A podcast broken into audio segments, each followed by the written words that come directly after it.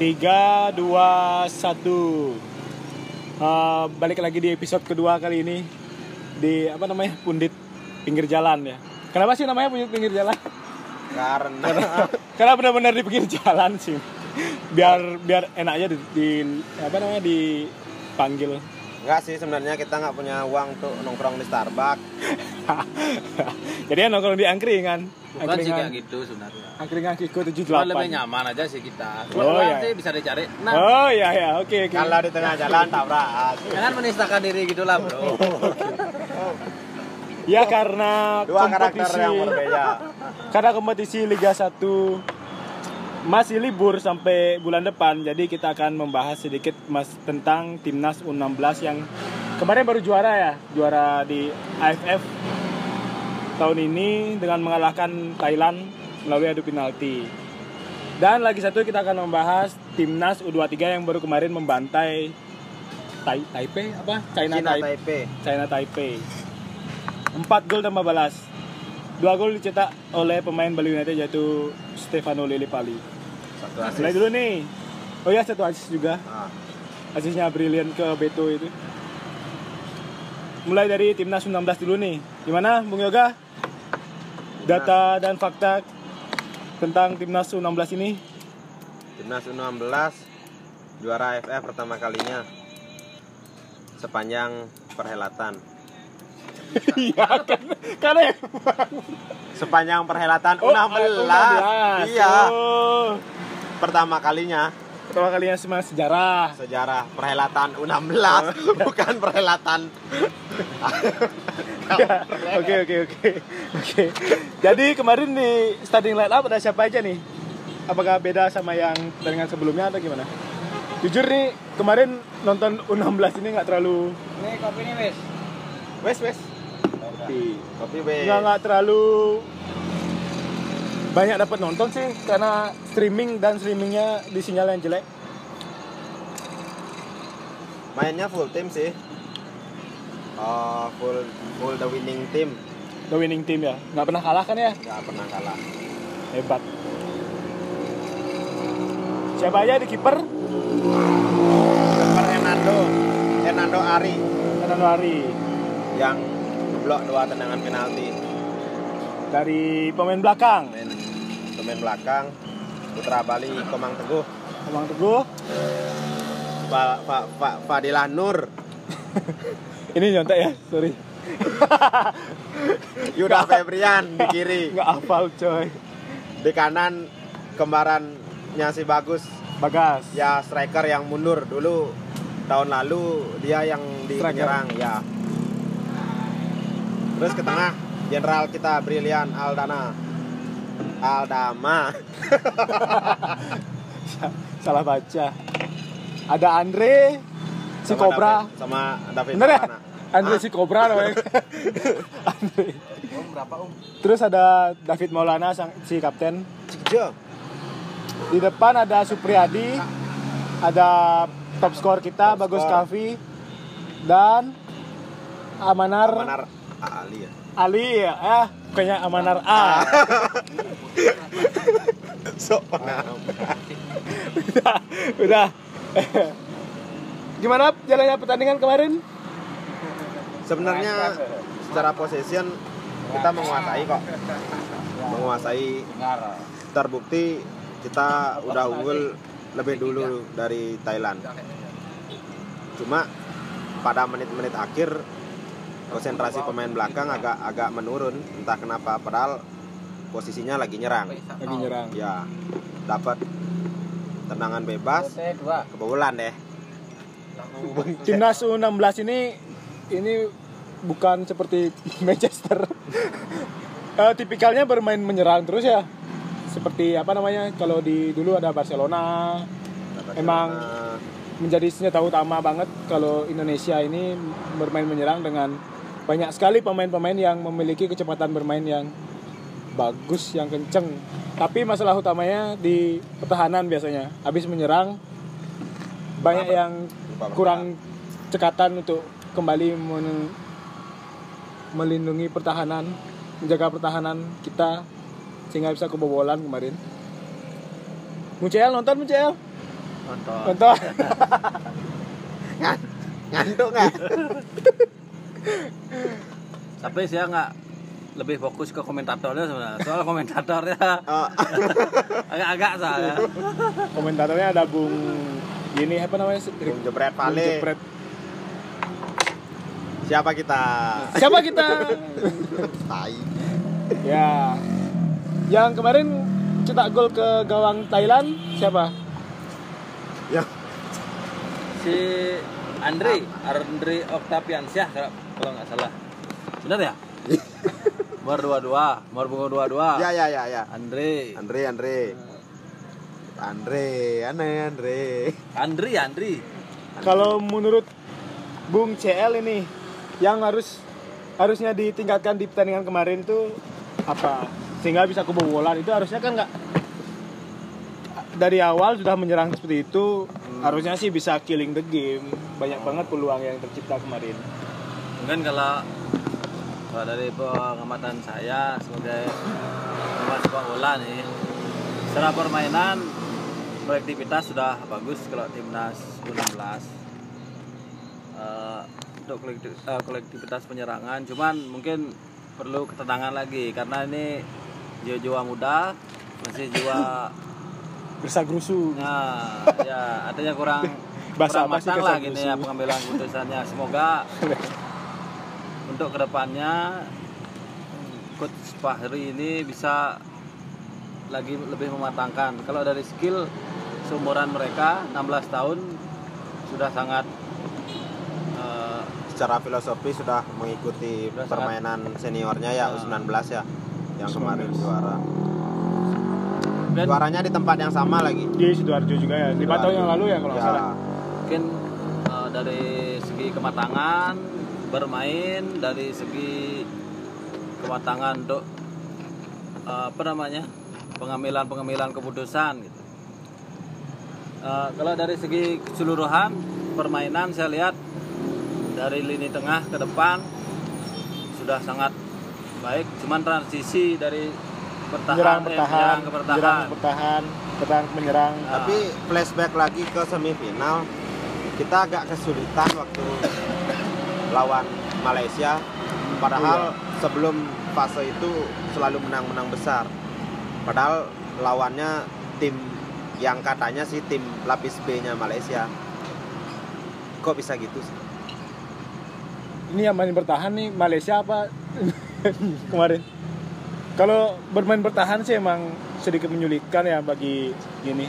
Terlebih banyak peluang juga yang kebuang-buang waktu lawan Malaysia kemarin Ya. kalau di semifinal. Kembali seperti yang Bung CL kemarin. Keberuntungan! Itu Ya, ya. kurang. Kalau ya, menurut ada dua kali tendangan yang kena mistar kalau Ya. salah. Kurang kurang sabar dan kurang penyelesaian akhir. Hmm, sebenarnya itu menjadi permasalahan semua timnas kita. Penyelesaian akhir. Kurangnya di penyelesaian akhir. Banyak peluang tapi finishingnya sangat sangat kurang. Tapi secara taktikal terlihat sebenarnya terlihat menonton karena memang benar-benar mengandalkan kolektivitas tim dan individu. Maksudnya ada seperti Thailand. Thailand bisa menyesuaikan permainan. Kalau menghadapi Indonesia dia lebih lebih strength dia bisa menahan gempuran untuk pada akhirnya bisa menyamakan kedudukan. Tapi jika seandainya Indonesia dihadapkan dengan counternya dia, apakah dia bisa, apakah mereka bisa mencari eh, strategi lain untuk mencetak gol? Itu itu, permasalahannya sebenarnya. dari semua pemain nih yang menurut kalian pemain kunci di U16 ini? Kalau saya sih pribadi senang banget sama permainannya Andre. Andre sang Cobra itu. Benar seperti Cobra itu. Itu membaca permainan lawan tuh bagus banget mengingatkan intercept umpan-umpan dari lawan tackling benar-benar Sehebat-hebatnya Andre kalau si top skor nggak tajam sama aja. ya sih bag- yang top- yang penyerang bagus ya bagus ya Eh, bagus Bagus. Bagus itu. Sehebat-hebatnya Toni Kroos Ronaldo nggak tajam nggak bisa juara. kan logikanya seperti itu. percuma tengah bagus Ah. tapi depannya goblok Ya. Kopong-kopong kalau depan nggak bisa ngegolin ya sama aja. Kembali ke filosofi yang menang yang yang banyak yang banyak banyak gol. yang kalah banyak kebobolan. Bagus Kavi kemarin berapa cetak golnya? 14 14 atau 13 14 12 jadi top skor ya top skor tapi si kembarnya beberapa kali penetrasi penetrasi ke dalam sampai sempat syuting Tapi belum sampai blok. semua ya. Hah? Cuma penetrasi aja tapi belum sampai. Iya. Orgasme maksudnya gol. Iya, orgasmonya sekali. Maksudnya teri nih teri. dah Tempe. Terus eh, ngomongin masalah nanti kan ini eh, dari AFF ini U16 ini akan main di AFC ya? Ya. AFC U16 U16 di Malaysia. sama kayak di sama kayak pen- eh, seniornya dulu. Hmm. waktu U19 juga main di AFC Nah, gimana nih peluangnya? Kalau U19 kemarin kan sedikit hancur lebur di AFC ya setelah menjadi juara Di kemudian AFF. di AFF kemudian masuk status unggulan dong karena di Asia. Tenggara. Doi juara. Bahkan oh, digadang-gadang bakalan tembus ke Piala Dunia. U20 harapannya. Harapannya ya digadang-gadang oleh politikus Netizen. politikus kita. Netizen Indonesia juga. Eh, tapi mereka terlalu banyak dikasih panggung sih. ya, karena- overexposure lah. Ya, pemain-pemain kita. Jadi gimana nih peluang di Harap- AF- harap. AFC U16 secara realistis. Realistis. Lolos ke knockout ya. Lolos ke knockout paling tidak ya minimal perempat final lah. Perempat final. eh, sekupnya kita udah lumayan besar. Eh, ini sebenarnya di di UAFF sekarang sudah terlihat kelemahan Indonesia Di ketika menghadapi beberapa tim unggulan yang bermain bertahan seperti yang dibilang tadi agak kerepotan agak kerepotan. Sehingga bagaimana nanti kalau melawan tim tipikal pemain-pemain di Asia Barat yang mengenalkan kekuatan fisik sama kecerdasan taktik di Asia Timur seperti Jepang dan Korea. Jepang. Sepertinya akan sedikit susah. Bukan sedikit sih susah. Tapi tapi ngomongin ngomongin itu di sebelum AFF bulan Maret kemarin kan timnas kita juara di Jepang Eh, Jepang juara turnamen Genesis lawan Vietnam di final sempat ngalahin Jepang juga sih tuan rumah artinya Coach Fahri mempunyai Pengalaman. banyak modal ya dan pengalaman Dari kali ini turnamen sebelumnya Ya. ya. untuk menghadapi AFC U16 kapan sih AFC lagi sebulan, ya? Sebulan. lagi sebulan. Kalau kata netizen Indonesia sih kalau udah kayak gini over exposure kayak gini yang penting jangan main iklan so nice itu so nice masih ada nggak sih sekarang? Iklannya nggak pernah nonton TV iklan so nice itu semua hancur gara-gara iklan so nice so nice so nice dan panggung. Panggung apalagi si bapak baru. Ini kemarin itu yang yang nyium nyium piala itu kok si bapak duluan ya? Nah, itu gimana maksudnya itu? Oh, mau Padahal yang- mau nyaingin presiden Kroasia. Oh gitu. Pemain Kroasia presiden padahal yang main Kroasia di kan lapangan sudah itu kan anak-anak kita. Ya, tapi cari yang panggung. cium pertama kali bapak kita. Tolong dikat ya saya nggak mau hilang besok. Kan bapak siapa bapak? Siapa ini? Bapak siapa ini berarti peluang AF, di AFC U16 nanti tergolong kalau sudah bisa lewati fase ke fase knockout itu udah bagus banget berarti ya? Lolos ke knockout. Nah, harapannya masuk empat besar aja untuk lolos ke Piala Dunia. Dunia. Ya Piala Dunia sih. Tapi yang sih. jadi jadi perhatian apakah AFC U16 ini akan seramai AFF kah seperti di Indonesia? Eh, kalau ini besok AFC-nya di Malaysia. di Malaysia. Ya. di Dia Malaysia. pakai dua stadion. Stadion nasionalnya lagi Bukit Jalil. Ke Jalil. Satu. Lagi satu? Lagi satu ya. Stadion standar-standar kita di Jawa Barat lah. Kalau kalau ngomongin masalah eh, masyarakat Indonesia kepada sepak bola tuh ya itu pasti udah gede. Jadi besok nih pasti ada aja yang main ke Malaysia away nontonin timnas. Apalagi di sana kan banyak TKI TKI kita itu pasti bakal nonton sih. kalau Ah. secara animo di sana gimana kira-kira apakah seperti Eh. di sini atau enggak Tadi dengerin gini nggak box to boxnya gini? Apa namanya Panyi enggak sama Coach Belum, Justin belum. itu itu tadi sempat membahas masalah timnas U16 bukan hanya di Indonesia tapi di, di tempat lain juga mereka bertanya pada teman mereka di sana sih timnas U16 nya gimana sih yang jajaran umur bukan senior gitu lah. Jenjangnya itu dibilang sepi. Iya. Cuma di Indonesia doang yang sampai membludak. Gitu Piala Dunia U20 aja sepi kok final. iya kan maklum eh, cabang olahraga yang berprestasi senior melempem U16 yang berprestasi kan otomatis euforia juara itu tumben ada gitu berarti kayak misalnya punya kakak kakaknya nggak berprestasi prestasi Hmm. adiknya disayang gitu ya ya pelampiasan ya Lampiasan.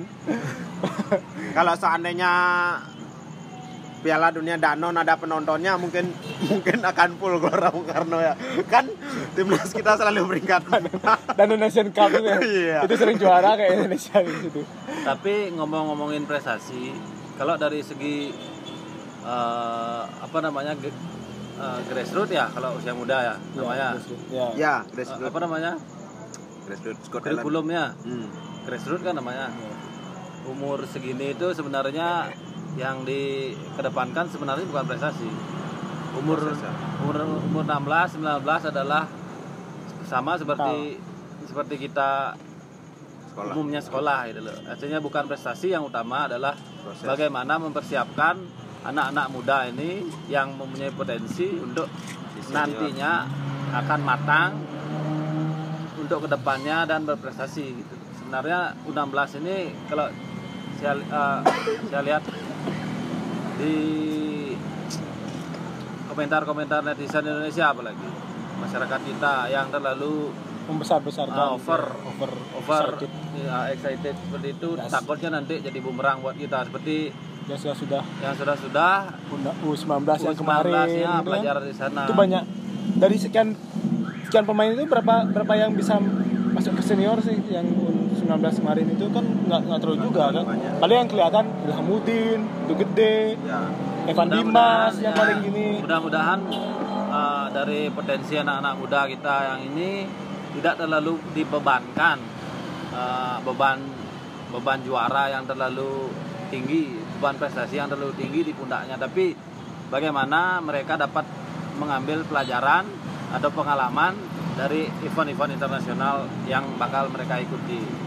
Super. dengan dengan mereka bermain nothing tulus dan mereka bermain ingin mencari jati diri permainan mereka mudah-mudahan Scott Talent Scott Talent internasional ataupun Eropa bisa melihat potensi mereka. Minimal minimal ASEAN lah bisa Ya. di Liga Thailand, Liga Liga Thailand, Malaysia, apalagi bisa di Liga Jepang kan lebih bagus.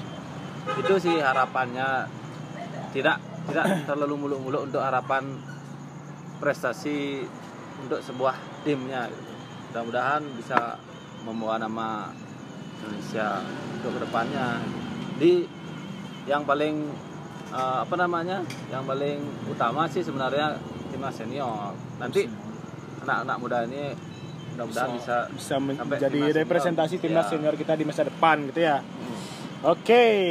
karena pada akhirnya ujungnya bakalan bermuara pada timnas senior Ya. yang dihitung kan juara dunia lima kali kan Brazil Ya. Bukan Inggris kan padahal U17 Inggris kemarin juara dunia, dunia, juara dunia. Iya kan U17 nya tapi yang terkenal pilih sekarang Prancis yang juara. Ya. nggak ada yang terlalu mengekspos tim junior. Takutnya pemain junior kita terlalu kalah duluan sebelum berperang. Karena kembali lagi di skupnya dunia itu yang dilihat pasti timnas senior, Ya. bukan timnas juniornya. Malah timnas seperti yang tadi disampaikan di podcastnya box to box itu juga malah tuh sambutan untuk juara dunia di U7 U17 ya yang Inggris ya U17 itu biasa aja di mana di luar di luar stadion dibuatin panggung, Panggung. gitu habis itu disuruh pulang udah Pulang. gitu aja Udah pulang besok Iya, sekolah, besok. sekolah kamu sekolah, sekolah, sekolah. kalau di sini bedanya dirayakan tujuh hari ke depan ini pasti masih membicarakan timnas U16 kita 2007 malam. siapa kita? Siapa kita?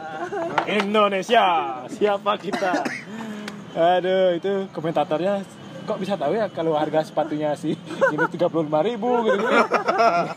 bingung itu Itu tahu tahu punya warung. itu punya itu Dia, dia tuh agen agen pemain untuk mencari sponsor sepatu. Makanya dia tahu harga-harga sepatu pemainnya semuanya. gitu.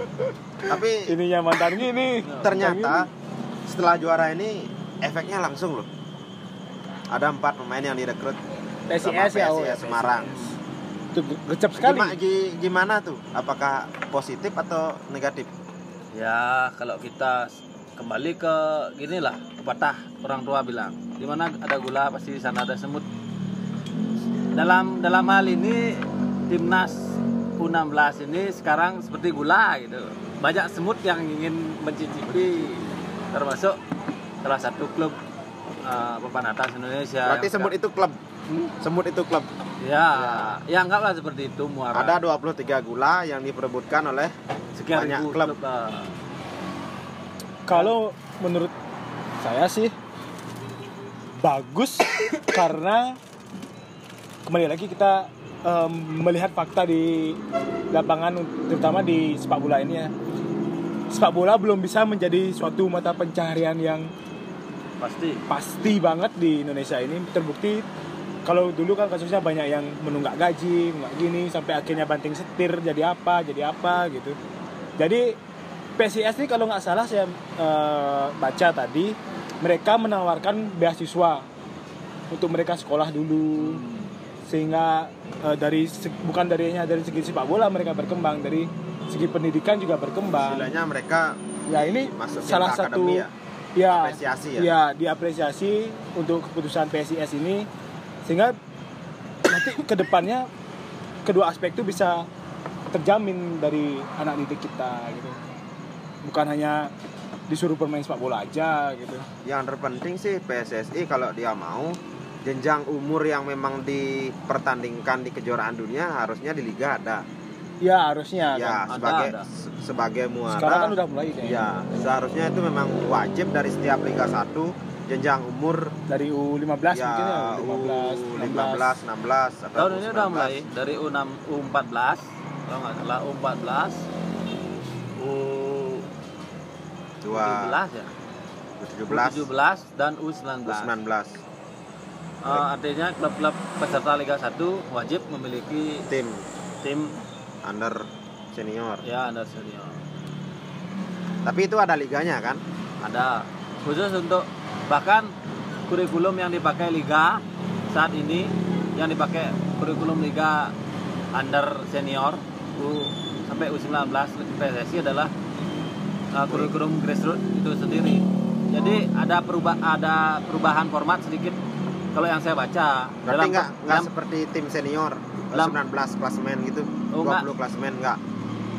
20 klasmen tapi sistemnya sistem Oh. grassroots dia dipakai kurikulumnya kalau yang saya baca tidak salah nanti U19 itu dia bertandingnya sistemnya seperti home and away uh, biasa cuman dia mainnya dua kali dalam uh, satu kali main. Seka- hari ini main besoknya lagi main. Oh. dengan dua tim yang berbeda. Untuk menghemat ini ya jadwal mungkin ya. untuk eh, pendalaman materinya sih saya nggak nggak sempat gini. Artinya apa gininya eh, pengaruhnya dan apa motivasinya seperti itu. Artinya sistemnya seperti itu.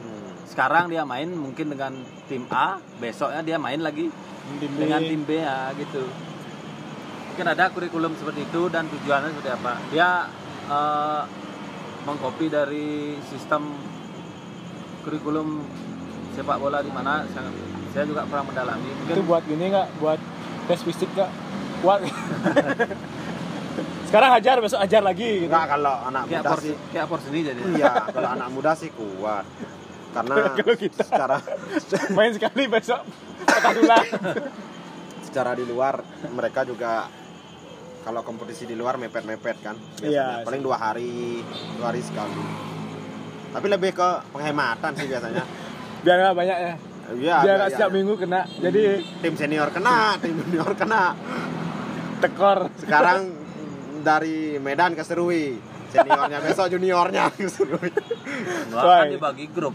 Kalau tahun lalu kan dibagi grup ya, Oh, grup A, per zona? grup B, ya. oh, Hmm, Nanti biar- setelah dia empat besar, dia baru dipertemu dipertemukan. karena sepak bola di Indonesia ini sedikit kompleks melewati berbagai pulau iya itu Nggak kayak di Kosnya. Inggris naik kereta api nyampe itu kosnya luar biasa kadang-kadang kan juga eh, beberapa tim ke Serui itu dibatasi jumlah pemainnya sampai benar-benar ngepas banget penghematan untuk penghematan biaya tiket pesawat.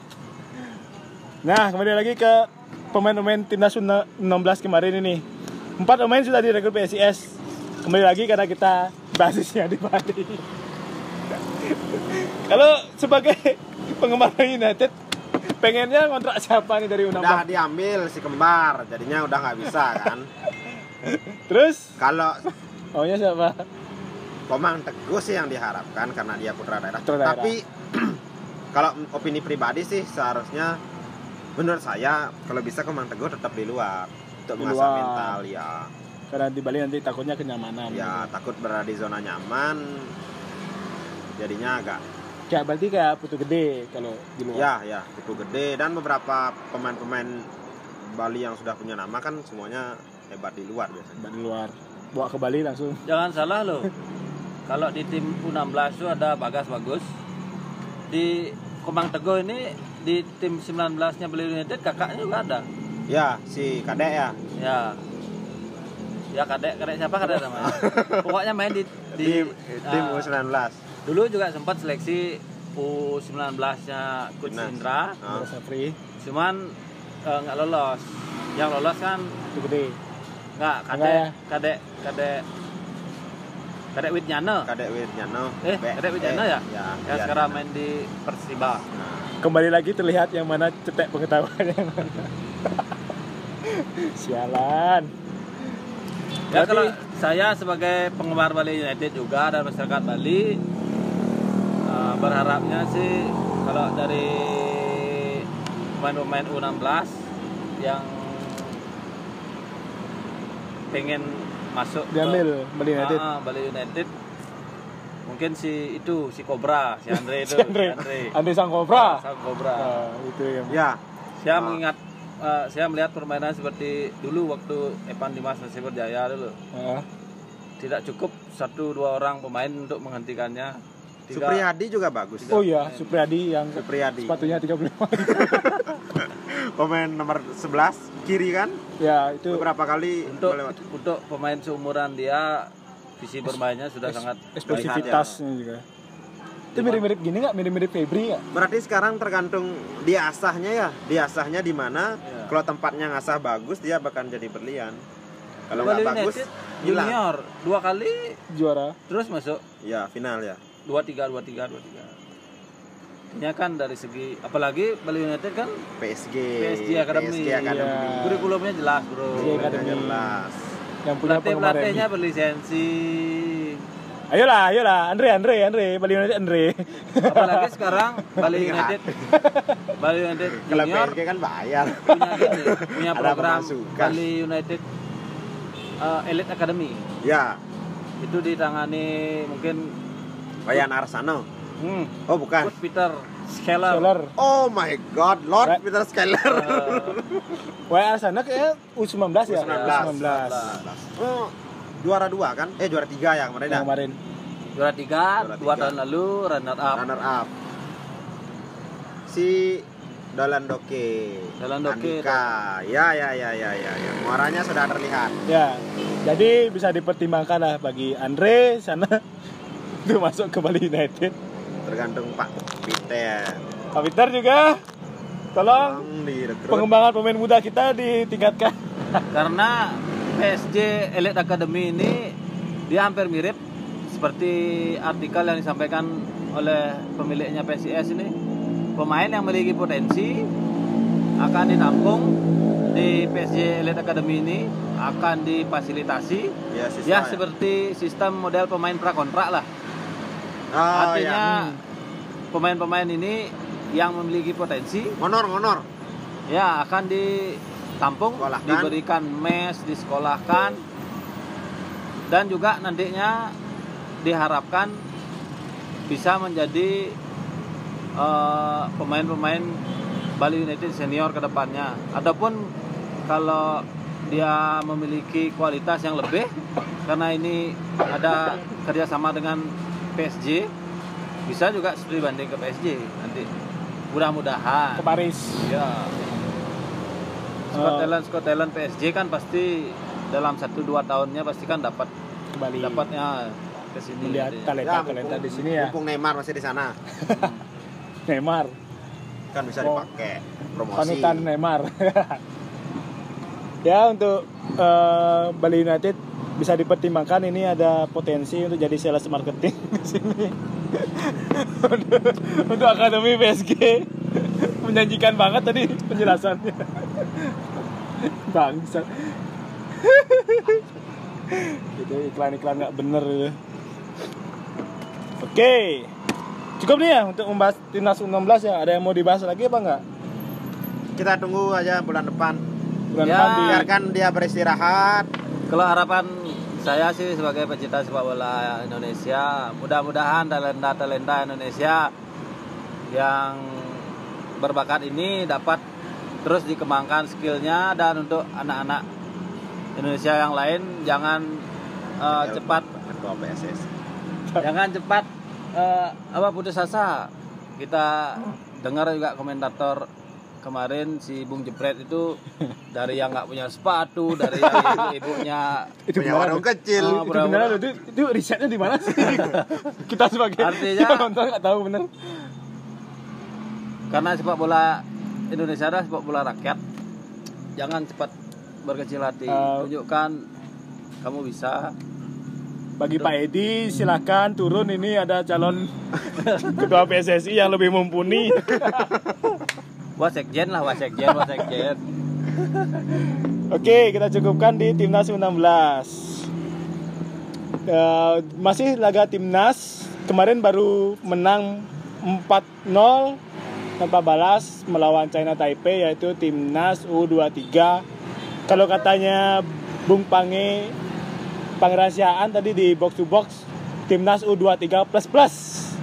Karena nggak murni ada U23 doang. Jadi ada Tiga tiga, pemain pemain senior di situ yaitu tiga. Tiga pemain senior yaitu Lili Pali, Stefano, ada Beto, lagi satu? Andre Tani. Andri Tani Ardiansa dari di sektor penjaga gawang. Dan mereka semua sangat berperan. berperan penting. Eh, eh, beneran kemarin ini nggak nonton? Kalau nonton baru di menit 89 sih jika seandainya U23 murni memang masalah kita memang serius di depan. Lini depan benar-benar bermasalah apalagi Ezra Walian tidak dipanggil Isra Walian nggak dapat izin ya dari klubnya ya nggak dapat izin bukan nggak dipanggil jadinya memang ketergantungan kita pada tim senior pemain senior pemain yang senior ada ya, Beto sama Lili Pali Lili depan. Pali. Sebenarnya ini jadi mungkin bakalan jadi bumerang untuk ke depannya karena regenerasi striker kita udah agak mandek sih. Ya, dari beberapa tahun terakhir kan lihat dari top score atau apa. Dulu masih zaman zamannya BP, Ya. Boas itu masih Ilham, Budi Sasono, siapa lagi tuh? Ilham, Ilham Jaya Kusuma. Itu gila-gilaan banget tuh penyerang-penyerang penyerang Indonesia. lokal. Sama sekali nggak ada kesempatan untuk penyerang naturalisasi gitu. Iya. Masih bisa diandalkan lah penyerang-penyerang lokal kita waktu itu. Ganas-ganas banget. Jadi sekarang kalau nggak dari awal gini ya dari awal kejayaannya Christian Gonzalez kalau nggak salah ya. Ya. Gonzalez Alex masuk musim merajai. menj- menjadi top skor dari situ langsung mandek Sepertinya PSSI menyerah untuk menggeser Gonzales. Makanya dia dinaturalisasi. if you can beat them join them yes. Ya, ya. kayak Bayern Munchen Itulah eh, sedikit PR Ya, ke tapi mau nggak mau karena keadaannya seperti ini kita harus nikmati sekarang Ya. nikmati aja. Maksudnya dimaksimalkan sambil menunggu nggak menunggu sih. Harus sekarang harus lahir striker-striker baru. Kalau ditunggu nggak bakalan lahir-lahir. Ya kembali lagi ke timnas U16 yang tadi. Bagus, ya seharusnya Bagus itu, semoga muaranya di bagus. Bagus. Sama kayak yang, yang sebelumnya di U19 yang siapa namanya? Yang pemain eh, dari Indonesia Timur itu? Yang dibilang titisan boas. Aduh, lupa. 19 Rivaldo siapa? kalau hai Enggak, bukan. Cuma Google terus. oh Persipura tuh Pemain Yang di- Persipura Ya, nggak Ah. tahu deh. Persipura apa apa Ya, itu? Yang Persipura. dibilang titisannya Boas itu. Itu lumayan Mahabol juga. Kan. Eh, U19 siapa? dulu nggak ada pemain Enggak, yang kemarin baru kalah lawan Malaysia itu apa? Osvaldo Hai Enggak, nah, bukan Osvaldo Hai. Osvaldo Hai kan gini. Oh yang pemain Bayangkara sekarang Bang Arama Manewar bukan Wanewar Bukan, bukan Manewar. Sorry Ari mau googling dulu tot penasaran tot banget. tot tot Ya. tot mere Tot Mere. Tot Mere. Oh ya, Tot Mere. Kan si Rivaldo Rivaldo, itu enggak? Rivaldo tot Rivaldo oh, mere kan Tot Rivaldo Mere itu bisa jadi juga eh, talenta kita ke depannya untuk depan. oh 19 tuh ya 19 oh, iya, kan iya. kemarin yang Lo di mana dari tadi? gue pikir eh, eranya Eh, Dai. Mas Orang Bandung gak cocok pakai logo ya. Sial, coy. Ya, itu si Todd Ferre Rivaldo tuh. Itu bisa jadi regenerasi untuk striker kita ke depan. Terus Riskannya di umur 19 sih tak pikir. Ya sih. Biasanya U19, Hilang. 20, 23 dia agak Hilang. agak goyah, agak menghilang beberapa pemain kita yang berpotensi menghilang. Bubar ya, bubar. Ya. Gak tahu tapi- coli ya. tapi selain itu Febri Hari Febri Haryadi kemarin ikut U19 enggak kan? Enggak, enggak. Dia lahir dari Klub. regulasi liga kalau nggak salah. Ya untuk minimal pemain Liga tiga ya, iya. salah. Itu kadang-kadang Papa Edi sedikit Pintar, pintar. pintar, Di, di sana dia sedikit pintar. Pintar, pintar. Iya, beberapa pemain lahir dari Oh, ayo, Pak Bapak Bapak Edi pintar. Kalau Iya, nggak pintar kan juga nggak bisa juara Ya, kemarin nggak U16 bisa kan ya. ah, apalah. Eh, di sana Maaf Pak Edi. bahkan beberapa pemain yang tidak diprediksikan hadir mencuat pada akhirnya sekarang membela U23. Nah, Sedangkan yang diharapkan meneruskan kiprahnya dari U19 mandek turun, ya, mandek. Malah banyak yang hilang ya. ya itu itu kembali lagi ke Pembinaan. after. Setelah juara mereka ke mana? Iya, mereka itu jadi harus apa? Itu itu yang nggak jelas. Karena kadang beberapa atlet setelah juara oke juara udah. Namanya aja udah juara. Pesta pora habis itu hilang. nggak diurus gitu loh. Dia nggak mau jadi apa itu nggak nggak nggak nggak. Ya nggak terlalu diurus. kembali lagi ke pembinaan sih nanti. Biar dikawal lah dari misalnya mereka berhasil di U16 harus dikawal sampai bisa di timnas senior. Itu harus konsistensinya harus dijaga. Oke.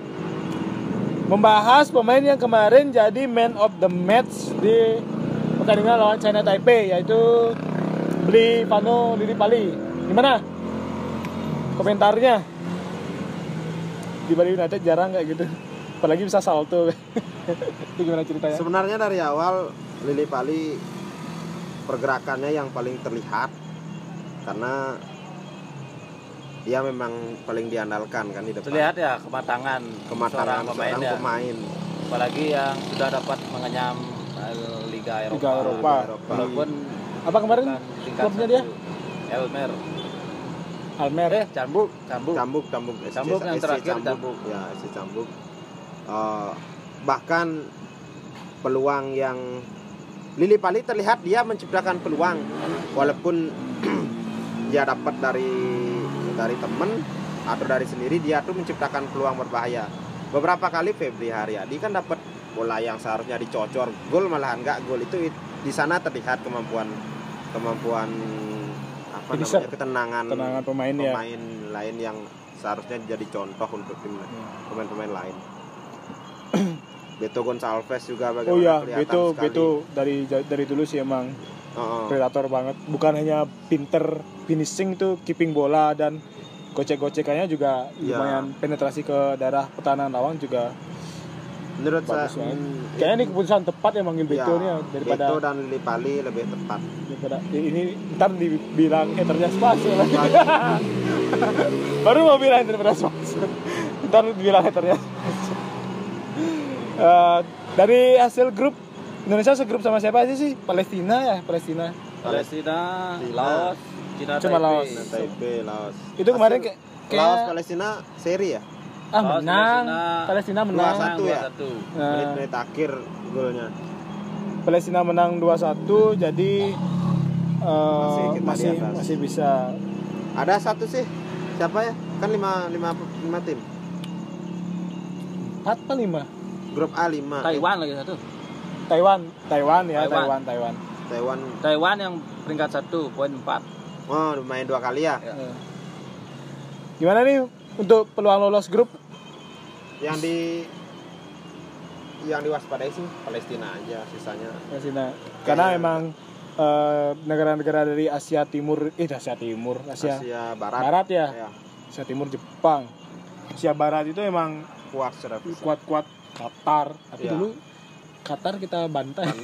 Tapi sekarang Ingat itu yang dulu di kita dibantai 10 kosong sama siapa? Bahrain Sama Bahrain. Skandal Aduh, itu Itu kan usia dualisme. ya Federasi, itu ya. eh, Paji ya, momen-momen Paji. momen-momen terburuk di Indonesia. Tapi flashback eh, untuk pertandingan kemarin timnas U23 sih menurut aku sih itu kecerdikan Luis Milla membaca permainan musuh.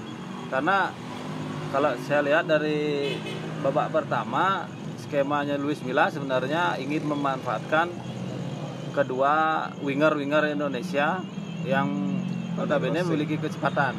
Satu Febri Aryadi di kanan di kanan ada Ivan Jaya pemain ya, Persebaya. Persebaya, Persebaya. Tapi kalau melihat dari segi postur tubuh mungkin uh, pemain-pemain Cina Taipei lebih tinggi lebih tinggi dan dari Asia segi ini apa namanya body balance kayaknya lebih Menang. lebih kuat daripada Beto sedangkan Beto adalah tipikal kalau yang saya lihat dari permainan di liga bukan tipe finisher Finishing. yang lebih banyak mengandalkan kepala tapi dia lebih banyak mengandalkan skill skill, Skill dan dia penetrasi. bisa menciptakan peluangnya sendiri gitu loh. Iya.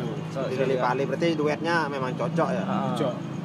Jadi masuknya Sadil Ram, Ramdhani yang lebih banyak eh, setelah itu baru mengubah permainan baru terlihat ah, ada perubahan permainan karena tipikalnya Sadil Ramdhani itu bukan pemain sayap yang menyisir seperti Febri atau Panjaya. Dia lebih Menusuk, banyak Masuk ya menusuk ya. oh, beberapa kali cutting inside-nya hampir membuahkan gol Kayak Robin ya, Ya. Robin kalau di Belanda.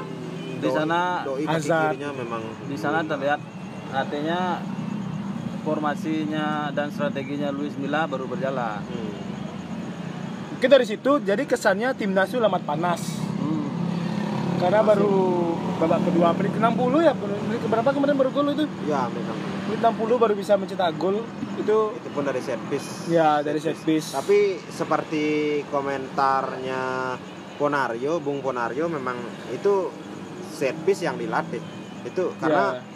Dua penyerang kita bukan tinggi, bukan penyerang tipikal Sundul. Yang diandalkan Yundul bahkan Hansa Muyama kan yang maju ke depan. ya, Tapi kenapa Lili Pali bisa gini? Karena memang Febri Aryadi naruh bola tuh tiang dekat yang diincar hmm, yang dekat karena jika yang dicari yang jauh yang dicari Beto di belakang itu pemain Taiwan Cina Taipei udah siap-siap nyundul Iya. itu semua cerdikan Lili Pali sih memang jadi kunci di sini Artinya Lili Pali mem- mem- membawa peranan penting di timnas U23 kemarin Ya. ya. Ngomongin Motivasinya sendiri Lili Pali masuk timnas tuh ya kemarin kan sempat nggak dipanggil. ah, ah, ya itulah. Artinya motivasinya ada motivasi diri. berbeda. Ya.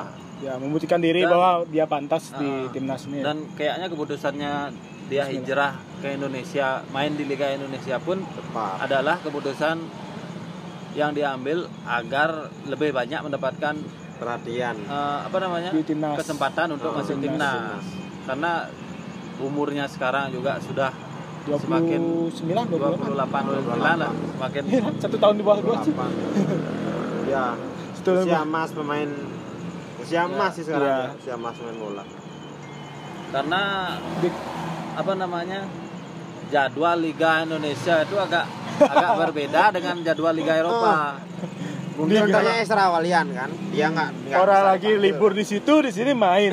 Ya, Orang lagi libur di sini, di situ main. Gimana mau kesempatan main jadwal? kesempatan dia untuk memperkuat timnas itu terbentur dengan jadwal jadwal Dan artinya ataupun izin dari klubnya itu karena di sana juga dia dibutuhkan sedangkan di sini Ya dibutuhkan. ya juga dia ingin bermain untuk negaranya negaranya gitu. Untuk Ezra besok-besok belajar sama Naruto. Kage Bunshin no Jutsu namanya. Di sana ada, di sini ada. Ya ini mungkin artinya salah satu masukan buat nanti pengelola liga ataupun PSSI Agak menyamakan jadwal sama di liga-liga luar gitu ya. Ya minimal di sama dengan liga-liga Asia lah. ASEAN lah, Ah, ya. Asia. Biasanya liga Indonesia selalu paling terakhir Selesainya. karena kalau kita lihat aja dari liga sekarang yang rencananya bulan Februari Mundur. mundur lagi, mundur lagi ya. Kan emang Indonesia. Ya itulah.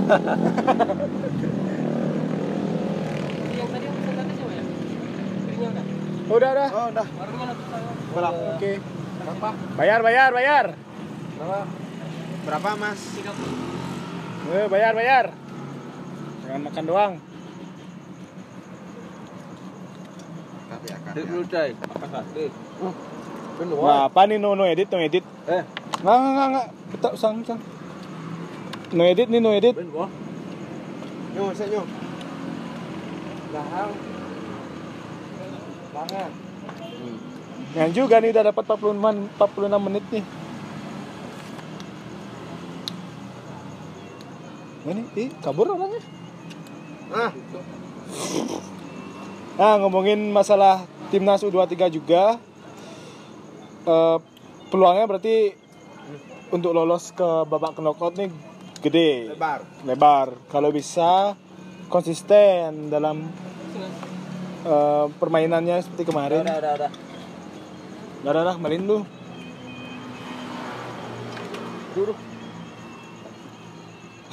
Sak bumbu ini dari. Terima kasih mas. Ulang. Kalau dari non teknis nih, sorry sorry sorry ini banyak banget baru habis makan. Tapi nggak no edit ya, malas banget ngedit. Nih, malas banget ngedit, capek. Biar tinggal diupload doang ini. Row row row, minim edit. Kalau dari segi eh, pemain, ini ada cerita menarik nih dari Beto sedikit Yang sedikit itu perjalanan apa nih? Sepatunya berapa? sedikit perjalanan karir dan eh, artinya Beto curhatan curhatan dia sendiri gitu. Beto ini pertama kali main di Liga Indonesia sekitar kira-kira tahun 2007 Ya, pertama main di Liga Indonesia. Persipura ya? Ya, Persipura yang pertama kali memakai jasanya dia. Itu sekitar umur 25 karena menurut dia kesempatan bermain di negaranya Brazil Udah nggak mungkin. uh-uh, bagi bagi negara Brazil itu pemain sepak bola yang sudah berumur 25 itu udah termasuk pemain sepak bola usia tua. Ya, Jadi sedikit sekali eh, klub-klub Brazil itu yang yang mencari pemain seumur 25. Apalagi sampai eh, klub Eropa yang mencari gitu. Iya. Karena menurut dia di Brazil itu terlalu banyak pemain yang memiliki skill Lebih. yang skill- potensinya skill juga bagus, ya. lebih gede. Akhirnya ada tawaran dari eh, apa untuk bergabung keluar dari Brazil itu di Indonesia dia dia terima. Itu pertama kali dia bermain di Indonesia. Persipura. Hmm. Persipura Kalau nggak salah juara ya dia ya? bukan musim 2007. pertamanya sih. Dari Musim apa? Oh iya, musim kedua dia juara. tiga tahun dia main di Persipura, kalau nggak salah. Dia Sempat pindah-pindah juga kan. Oh. Dia Akhirnya di juara. umur berapa dia baru masuk gini? Baru masuk Kedua. timnas? Eh, 30. 30 2007 2017. Tapi masih Tuan Gonzales kan Iya, timnas. Ya, Gonzales kan Itu. waktu dia main di per, eh, Sriwijaya Hmm, di iya, situ. iya. Sempat juga main di Malaysia karena kondisi Liga Indonesia Lagi vakum, lagi nggak nggak tentu. dibekuin waktu itu kan? Ya, kayaknya. Vakum. PSI lagi dibekuin. Nggak Waktu zamannya Liga Torabika. Nah, yang terakhir ada desas-desus, bukan desas-desus kayaknya ya. Masalah eh, kontrak Luis Milla tidak akan diperpanjang oleh PSSI karena PSSI nggak mampu membayar gaji seorang Luis Milla. Itu gimana? Apakah itu suatu hal yang tepat memutus Luis Milla di tahun ini sehabis Asia, Asian Game ini? Luis Milla yang membangun filosofi eh, sepak bola yang sekarang kita nikmati. Kalau menurutku dia diputus sih keputusan salah. Soalnya dia belum terlalu banyak membuktikan sama Pengembangannya. publik, ya perkembangannya. Dan apakah pe- penggantinya bakalan bisa lebih baik kan kita nggak tahu. Ya, belum tahu juga. Tapi dia di, di, diputus kalau hasil minor kan. Kalau yang awalnya saya dengar sih emang kalau hasil minor bakal diputus. Tapi tadi terakhir saya baca kalau PSSI ada masalah di keuangan untuk membayar gaji seorang Luis Milla. Yang kalau nggak salah berapa ya sekitar 2 miliar gitu ya. 2 miliar itu itu PSSI sepertinya sudah tidak bisa lagi untuk menggaji seorang Luis Milla gitu. Ya gimana pun juga ke depannya kita sama tahu mendoakan yang baik-baik lah untuk timnas Indonesia agar nantinya di timnas senior lah bisa minimal AFF jadi bisa lebih AFF kan bangga. lagi dua bulan kan. ya bisa bener-bener rasa bangga ya pada timnas itu bener-bener absolut. Kalau U16 kan masih bukan meremehkan tapi itu kan masih di level bawah. Ya. jadi perjalanan masih panjang. Nanti kalau misalnya juara senior itu wah bisa lebih gila daripada ini sih masyarakat Indonesia. Buset. Ayolah ayolah Indonesia juara senior. Lagi dua bulan ya?